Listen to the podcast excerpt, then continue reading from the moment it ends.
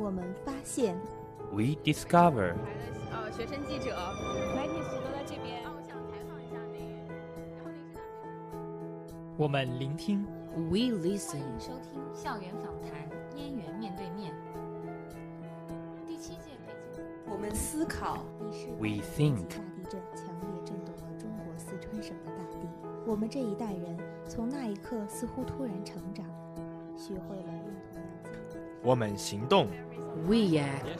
And I'm the student reporter from Peking University radio station. And maybe I want to uh, ask you some questions.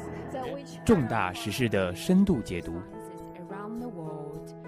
It endeavors to promote academic development and social progress across the world in order to contribute. 知名学者的另类思想。As president of Cornell was to try to help the community to think about how 风云人物的传奇人生。马克·贝雷，毕业于英国爱丁堡大学，近在燕园。前世界比较教育协会会长。近在燕园。近在燕园。近在燕园面对面。Face to face in 燕园，We know the world。七姐，你还记得你刚初学高数那会儿吗？一辈子忘不了啊！我还记得那种上课，我感觉老师说的我都听得懂，回家作业然后都不会写的那种痛苦的感觉。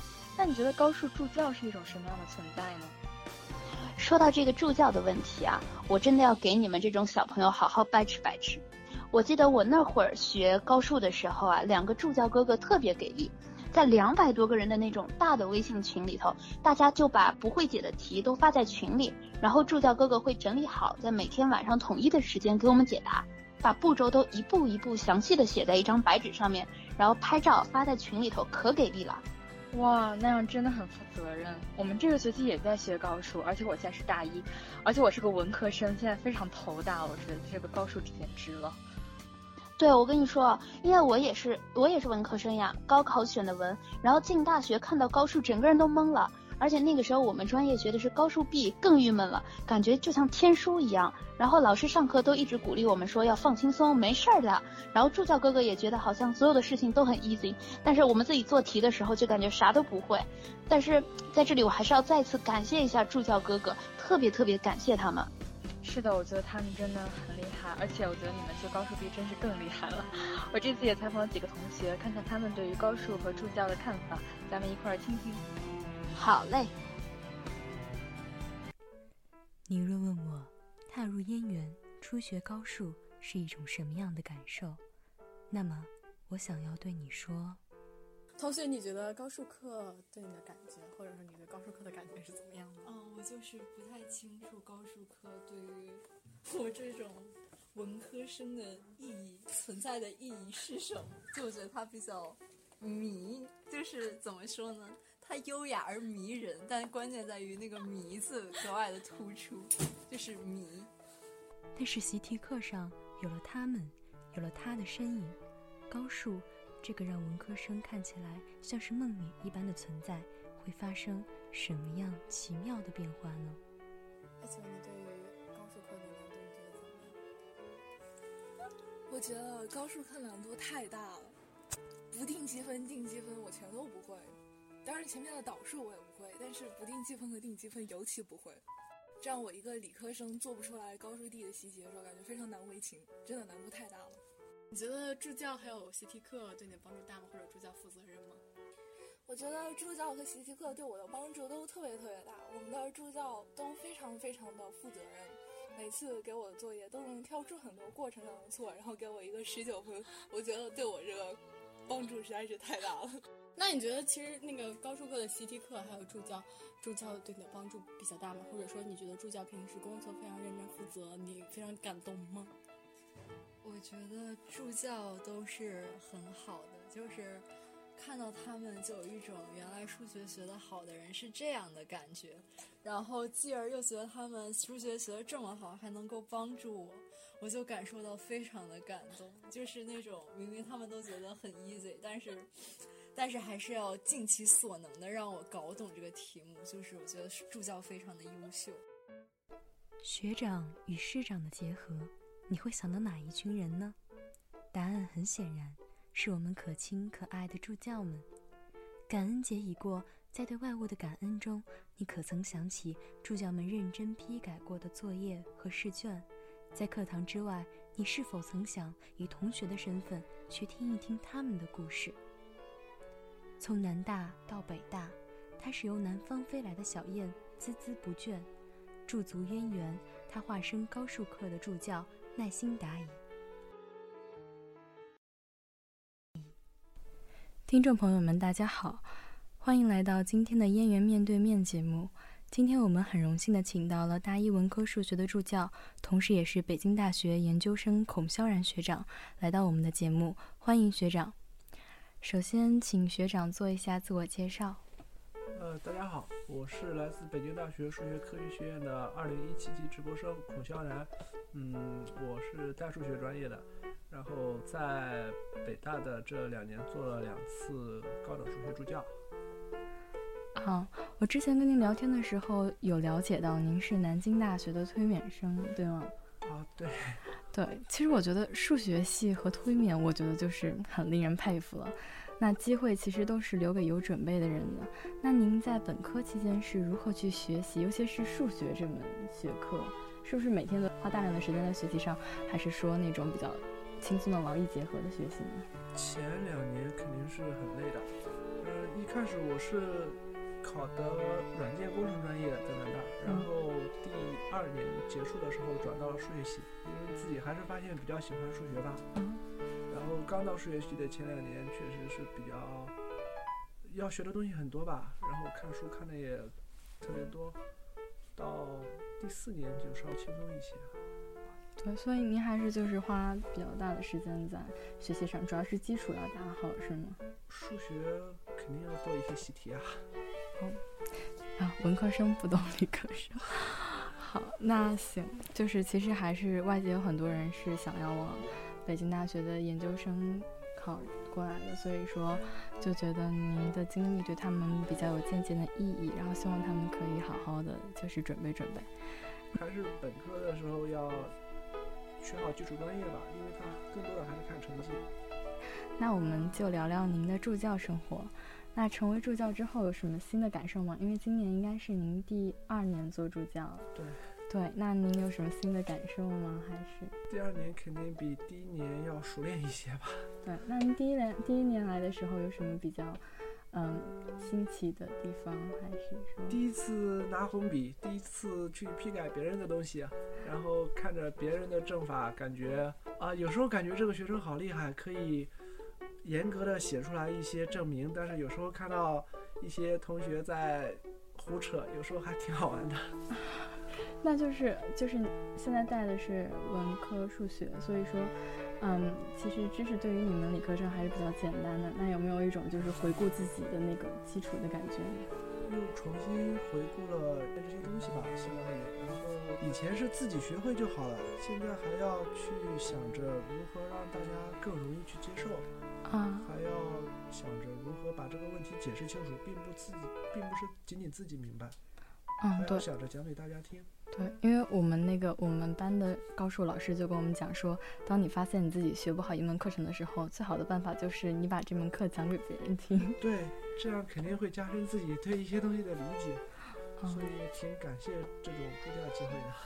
嗯，那你有没有就是在助教生活里面，就比如说批改同学作业的时候啊，或者和同学们沟通交流的时候，比较有趣的经历呢？在校园里面冷不丁的出来一个同学跟我打招呼。然后说是认识我，然后怎么认识我的？说是班上的学生，这个就很说明你很受欢迎，很嗯很激动吧。然后虽然不是什么大的事情啊，对，因为说明你很受欢迎，对。然后那你们现在是研究生的课程会比较多吗？每一天还是比较忙？呃，研一的时候要选三门必修课，六七门选修，就这五年嘛，要选够这些。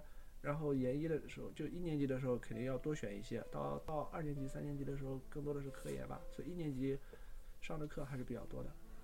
哦，因为是理科专业，所以主要是搞科研方面的，就是理论方面的东西，还是？我们专业因为是理科，所以就主要是读一些文献，看一些书，我们的实验并不多。哦，那你平常除了就是看书之外，还有一些别的比较丰富多彩的生活吗？就是可以有自己安排的时间比较多吗？每天晚上九点多会固定的去锻炼一下吧。嗯，对，看出来了。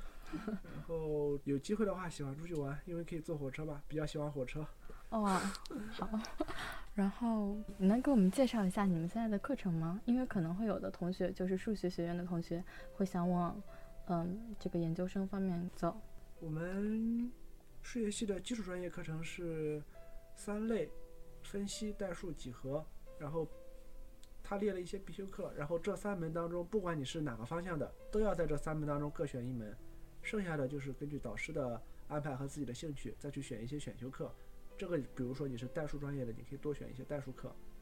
但是我们北大数学系要求，不管你是代数专业还是几何专业，都要学代数，也都要学几何，这个就比较科学。那当了助教之后，有没有什么瞬间让你非常有成就感呢？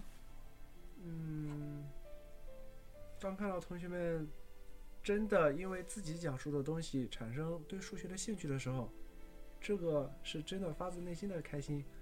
嗯，比如说有些同学虽然平时跟他交流不多，但是他过来想对书上的某一个证明或者某一个定理产生了自己的发散性的东西或者问题的话，他过来找我，我会特别的感动，会很认真的跟他讲解这个定理或者证明背后的东西，因为我感觉到他是真的对数学有一些兴趣，而不是仅仅过来找我为了明白这个题而得到一些分数。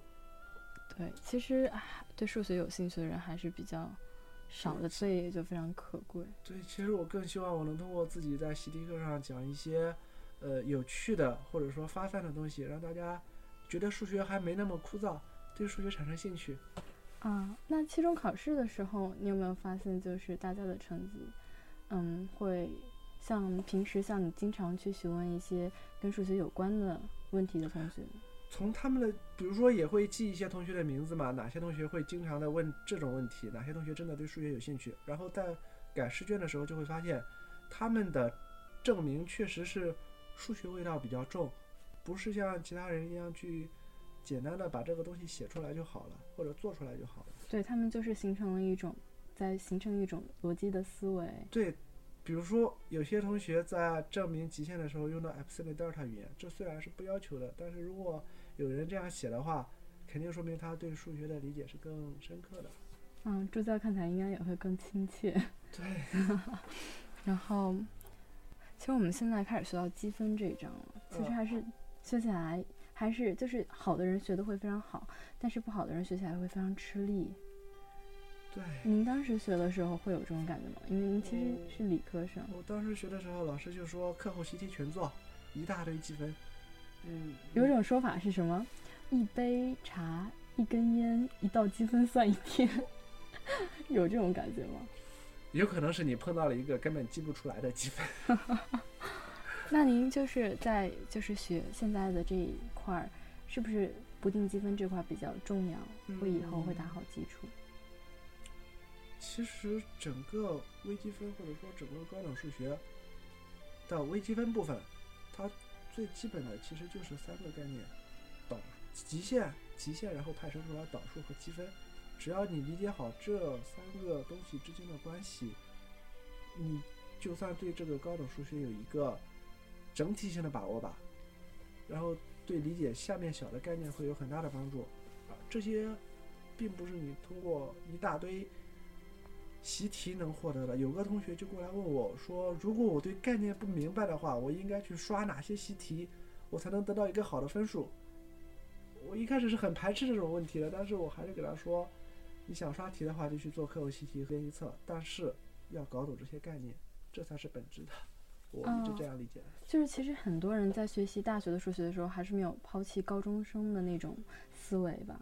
刷题是是一种学习的方法，但是不要把它来代替对概念的理解，就还要以书本的概念为对，其实你还是要加深对积分、微分和极限概念的理解。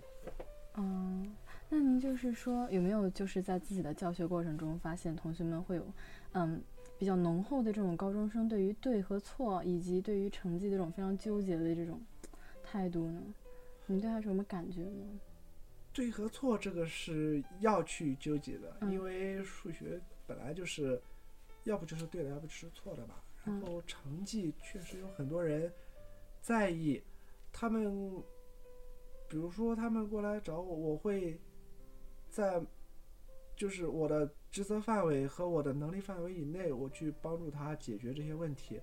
我会尽量的用公平的方式去对待每一个人，但是我真的想劝他们，如果是三两三分这种，可以不那么纠结。嗯，是的，我觉得是这样子。如果是原则上的对的错的，我判错了，或者说老师判错了，这个肯定是要去反映的。但是如果说一些没必要就没不是本质上的东西，其实大家可以不用那么在意。嗯，对，其实可能就是在高中的时候，一分两分就可以拉排名啊之类的，所以大家对他比较在意。然后您当初学习的时候会有这种态度吗？就还是说您是抱着以数学非常大的兴趣，然后压过了自己对成绩的追求吗？因为自己的成绩在院系里面也不是那种前四、前五之类的嘛，也是十几名、十名左右。然后追求也是那样，不追求也是那样，所以 当时本科的时候有没有太在意这个。对，就还是要以自己的兴趣为准，不要太去追求自己的成绩这块儿，然后呃让自己学得轻松一点。可以追求，但不要把它压过知识本身。啊、对，我觉得这个态度很好。对，是。当了助教第二年之后，和你第一年有什么改观吗？